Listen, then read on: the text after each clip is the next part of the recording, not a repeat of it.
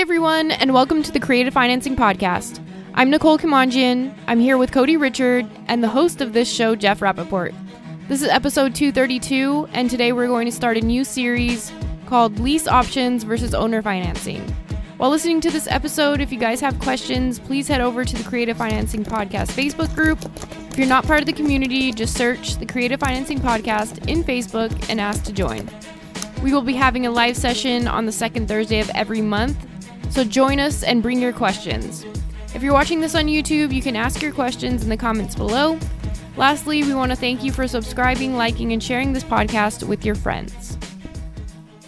So today I thought we would do um, an analysis, uh, and we'll actually go through several mini series of this on um, lease options and owner finance why you would you want to use one and not the other? And um, uh, sometimes it really doesn't matter but i'll show you sometimes that it does. And uh, hopefully by the, the end of this series you'll have a really good idea of what the difference is between the two and um, uh, how they work and you know strengths and weaknesses of both of them uh, because you're always giving something up to potentially get something else and uh and i'm trying to figure out how to do the gallery well why can't i figure this out um so we can get everyone's picture on here um I think we might see it differently on our end. You might be all good. Okay. Yeah. I'm not going to worry about it. All right. So, um, really, what I want to do is for the next few episodes, both of you, is um, I, I want you to ask your questions uh, and think about what our listeners would be thinking. And uh, let's see if we can't make this kind of clear uh, over the next few episodes. Okay. All right, so let's start with lease options. And uh, lease options are really easy to understand. Um, uh, there are two separate agreements. One is the lease agreement, no different than if you are a landlord and you have a lease with your tenant. It's going to have uh, what the rent is, what the rules are, when the rent's due, how much it is, late fee, and how long the lease goes really standard stuff. And then the second agreement is what's called an option.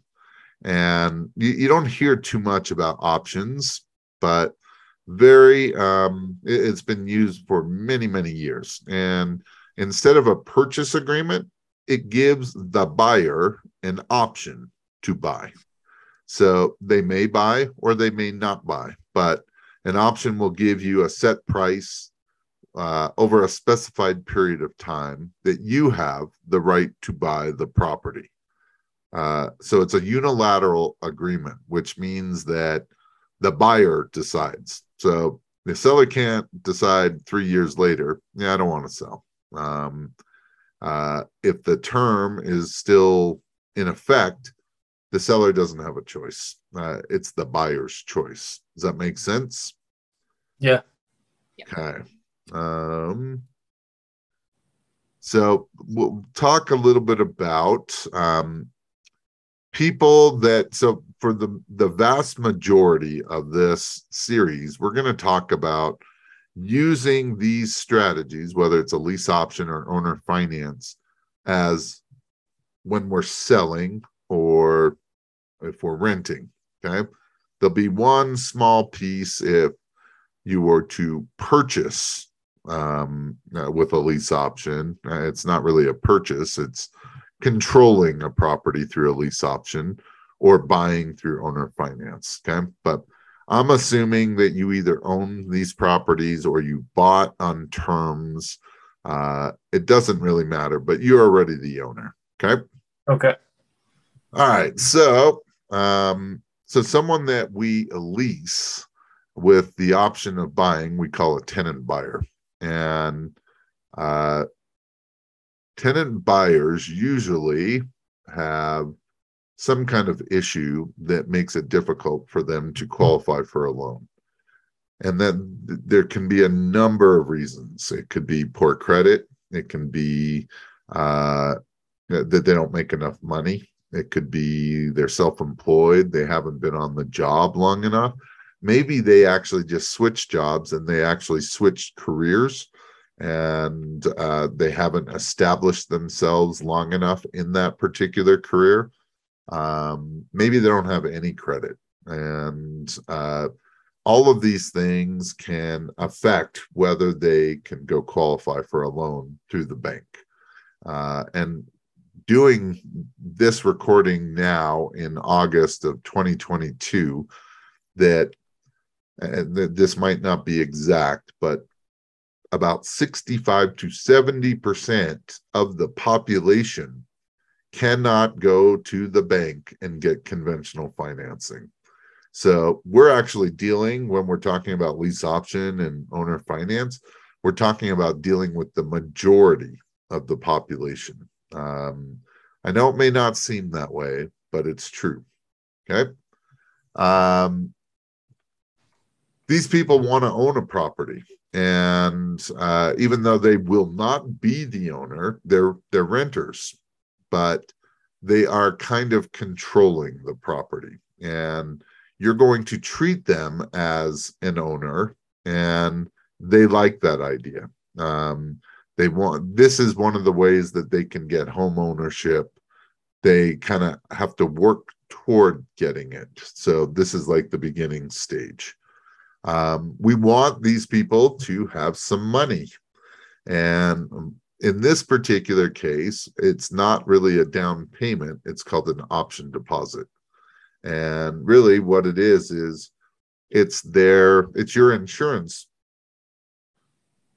part of this deal to uh, lock these people into what the, the agreement okay? Um, and it kind of makes it worthwhile for you um, in my experience um, you're going to typically get and this is going to vary all over the country and by market. But in the markets that I've done lease options in, it is pretty typical to get option deposits somewhere between three and five percent of the purchase price.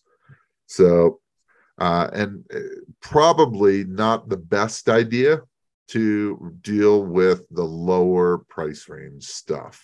Um, uh, you probably want to be around the median home price or above for lease options to be really worthwhile, in my opinion.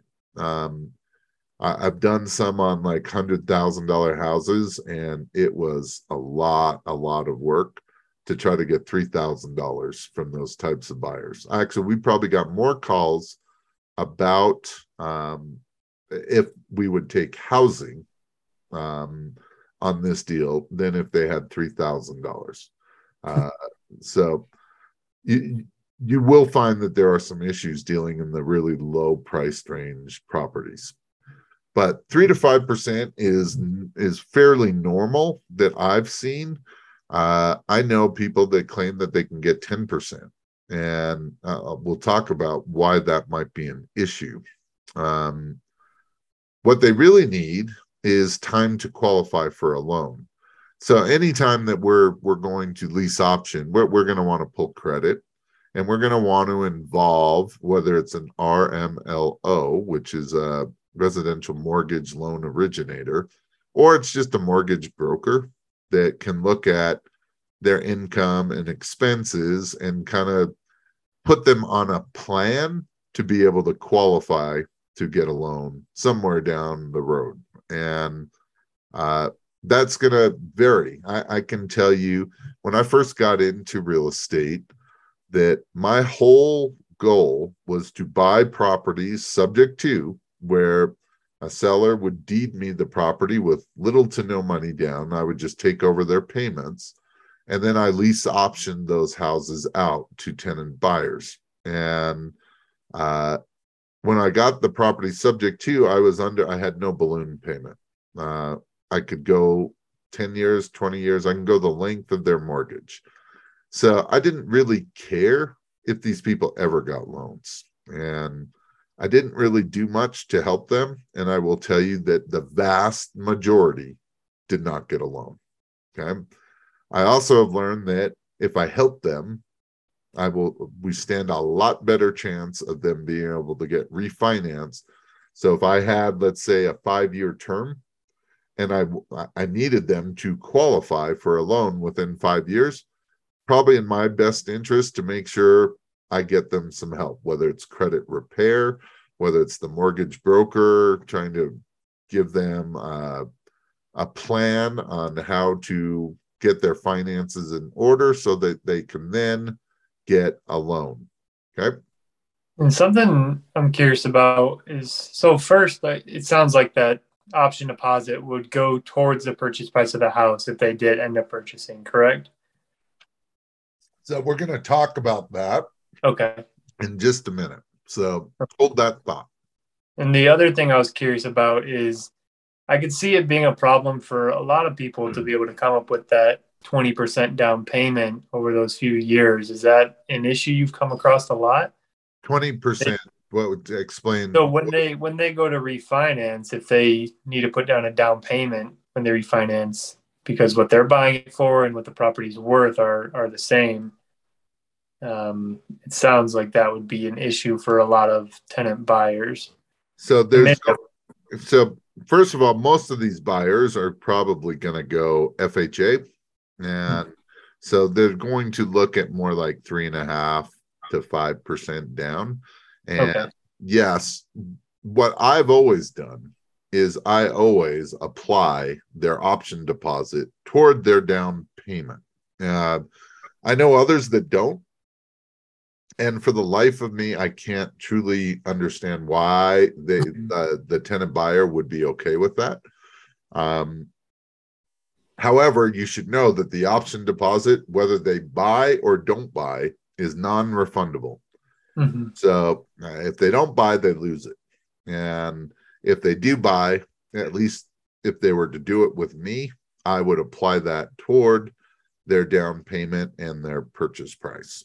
So um, becomes more of a personal preference. Obviously, if you can get a decent option deposit and it doesn't apply toward anything, I mean, that's great for you. But mm-hmm. uh, I think that puts your tenant buyer at a disadvantage right from the beginning. So for I, sure. I have a question, Jeff. Like, yeah. and maybe you answer this later because we are doing lease option versus owner finance. Uh-huh. But what what would make you um, offer a lease option versus just versus just an owner financing? Um, that is like one of the big questions, and I promise you, we're, not only are we going to try to answer that numerous times through this, I'm going to show you examples, and then you're still going to leave saying, I might prefer one over the other, or there may be times where I would look at one as opposed to the other. I don't think there is an exact answer to that. And okay. uh, you'll do what you're most comfortable with. Um, and again, uh, I'll show you the advantages and the disadvantages, and we're going to cover that in a lot of different ways. So hold on to that question. Okay. All right. So um, think about this for a second. One of the perfect examples of a tenant buyer is someone that has pets. If if you have two dogs and they're labs, they're, they're bigger dogs, do you think that there's a lot of choices to rent somewhere, whether it's a house, especially a house with a yard, um, uh, an apartment, uh, anything? Uh, do you think that there's a lot of choices for those types of people? No, and the choices you have, you get charged extra fees for. it, it, probably quite a bit, right? I mean, you're going to have a pet deposit. You may even have pet rent. Um, uh, they may only allow a certain weight. Um, There's breed restriction, restrictions. breed restrictions. There's all kinds of issues. Are people really attached to their pets? Only a little bit. Right? I mean, in general, uh, people will do anything for their pets. And mm-hmm. so th- this is kind of ideal, whether it's a, uh, and the lease option still may have some rules. Um, uh, the owner finance may be a little less. Uh, you know, they're buying the property. They should certainly be able to decide if they have pets or not. So um, keep that in mind because uh, that's when these come into play quite a bit. Is for pet owners that can't go down and get a conventional loan. All right, so let's talk about some advantages. Uh, uh, just uh, we're going to focus still on lease options, okay? And uh, we're going to try to get through a few more slides, and then we'll wrap this episode up, and we'll start another one. Uh, but some advantages for landlords to do a lease option. Well, probably one of the biggest ones is they still remain the owner and they stay on title. So what what does that mean? There's no due on sale clause. Bank can't do anything about it. Uh, this this is a rental agreement. That that's how uh, it will be viewed. So you certainly can do it. Um, uh,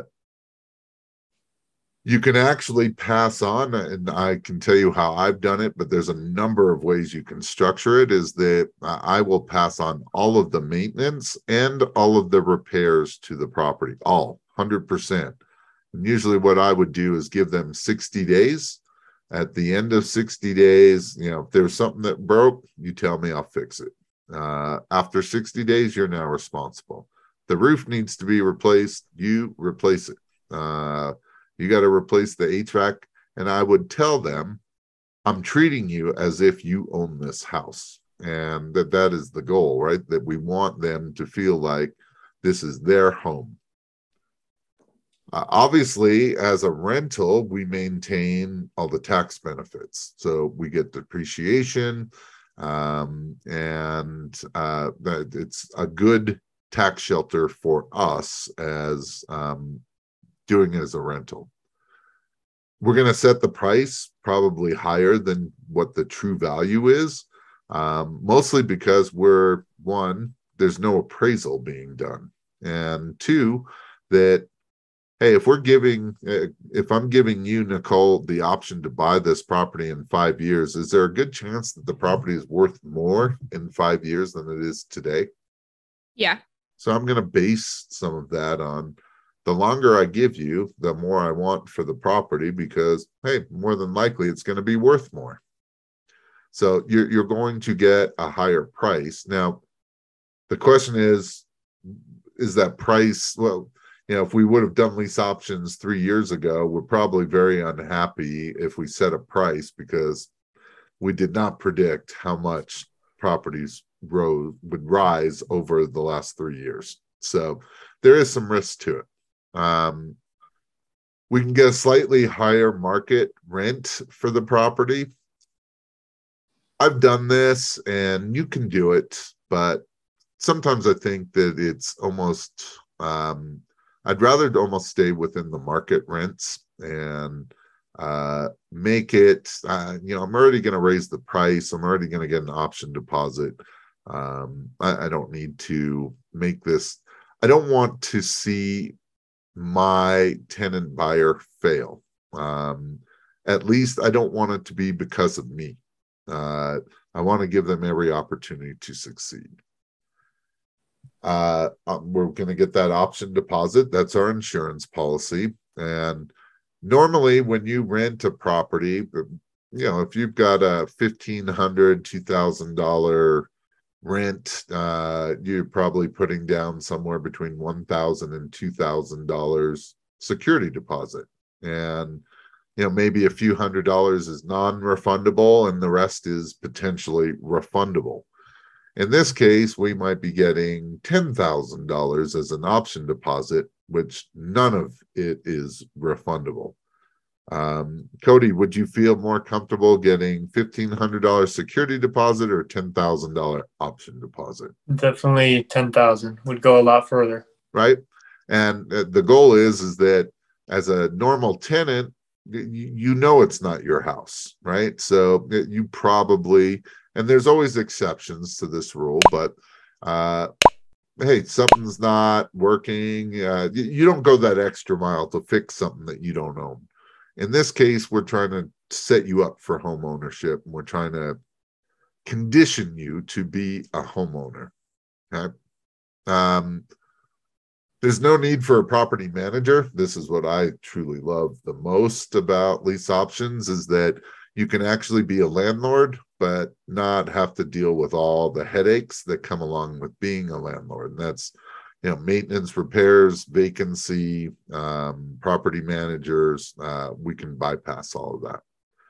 And normally, okay, and here's the normally part because it's not a hundred percent, is that if your tenant buyer defaults, that you just evict them.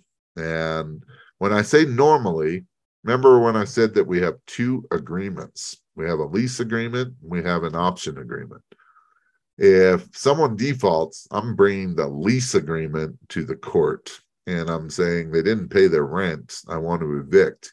I am not bringing the lease and the option and showing them that they had the right to buy. Now, if that gets called into question, now we may need to take this a couple of steps further. But uh, for the most part, it's an eviction, which is normally very quick, um, you know, within a few weeks to, you know, maybe six weeks, uh, depending on where you are. Okay, so what are the disadvantages? Just like what we had just mentioned, uh, we're trying to set a price for the future, and uh, we may overshoot or we may undershoot. And uh, like I said, if you did this in the last three to five years, you probably undershot significantly.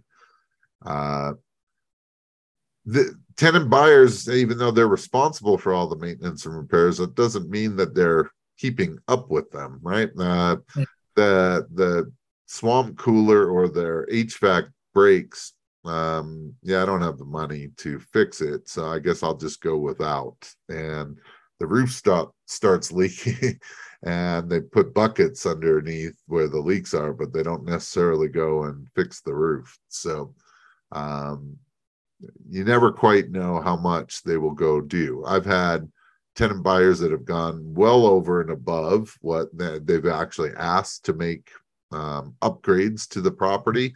And I've had others where they don't really do much at all. And as things break, so be it. Uh, so what what do you do in that scenario? Like if they're not keeping up with the property, and then um, let's say they don't want they don't choose the option to buy at the end. Are you well? I guess you have the deposit, right? Yeah, so you do have the deposit, and it would probably not be a bad idea to take a portion of that deposit and set it aside for issues um, if you were to get the property back. You could also put certain things in your agreement, like, hey, once a year you can come inspect the property, and um, the expectations are that the property is going to be maintained in good to excellent condition at all times, and uh, and any kind of violation of that could result in a default. And uh, did I do any of that? No. Um, uh, and to be honest, most people won't. Uh, not if you're doing this on a larger scale. If you have one or two, maybe, but uh, I think we want to we want to believe everyone is going to do the right thing. I mean, that's just not the case, but um, everyone will decide how they want to handle that situation. Um, see, to me, uh, if it was just a normal rental, would I go in and you know I, I, would expect to hear from the tenant if something was broken, right? So that we could go and fix it. The only difference here would be is I may not hear from the tenant about something that's being broken because they're responsible for fixing it. So you decide. Um, in case of defaults, um, it may take more than just an eviction. And why would that be?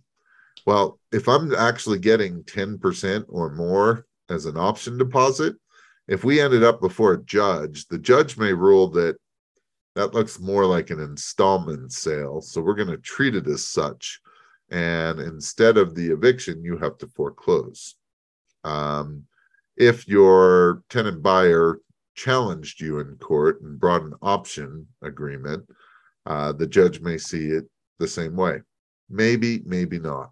Um, so, uh, even though mm, the vast majority of times an eviction will be enough, it may not always be enough. Uh, and you know the the tenant buyer may not really treat the property as if it was their own, and uh, that they may not keep up with the things that they should. You know, keeping the lawn looking good or cut and watered and uh, even though that you want them to treat it as if it's going to be their house, they still don't feel like it is yet. All right. So, well, what are the advantages to the tenant buyer? Well, uh, they don't own this property, but they control it. And uh, so, if you can control a property for, you know, a few thousand dollars or a little bit more, that's probably a pretty good idea. And if you have a set price to buy it in a number of years, it actually may be a good thing for them as well. Uh, we've talked about this the feeling of home ownership, and they'll have a place for their pets. And then that would probably be if you are lease optioning and you don't allow pets, um, you you're decreasing your tenant buyer pool, but that's a choice that you will be able to make on your own. Um, it's going to buy them some time. So now they're hopefully working towards something rather than just hoping and dreaming that one day that they'll buy a house. Um, uh, they, they may not have to put much money down, and uh, it, they'll be able to start proving a track record, even though it's not payments, it is rent, and uh, depending on what that payment is and what their payment would be in terms of refinancing being able to show a track record could be helpful in helping them qualify for that loan. Uh, and then they can start making this home their own um, by you know upgrading things. You know, if they're handy, they can do a lot of things for pretty cheap, and uh, they can actually add value to the property before they buy it. All right, last slide, and then we'll wrap this part up there are some disadvantages to the tenant buyers. Um, uh, they get all the responsibility of being a homeowner, except they're not. And uh, they may have to put down a sizable option deposit, but it may not go towards the the purchase or the down payment. Uh, like I said, I don't know why someone would do that, but I hear that it is being done. So that will be something that if you are doing lease options that you will make a decision on yourself they don't get any of the tax benefits they're usually responsible for all the maintenance and most if not all the repairs.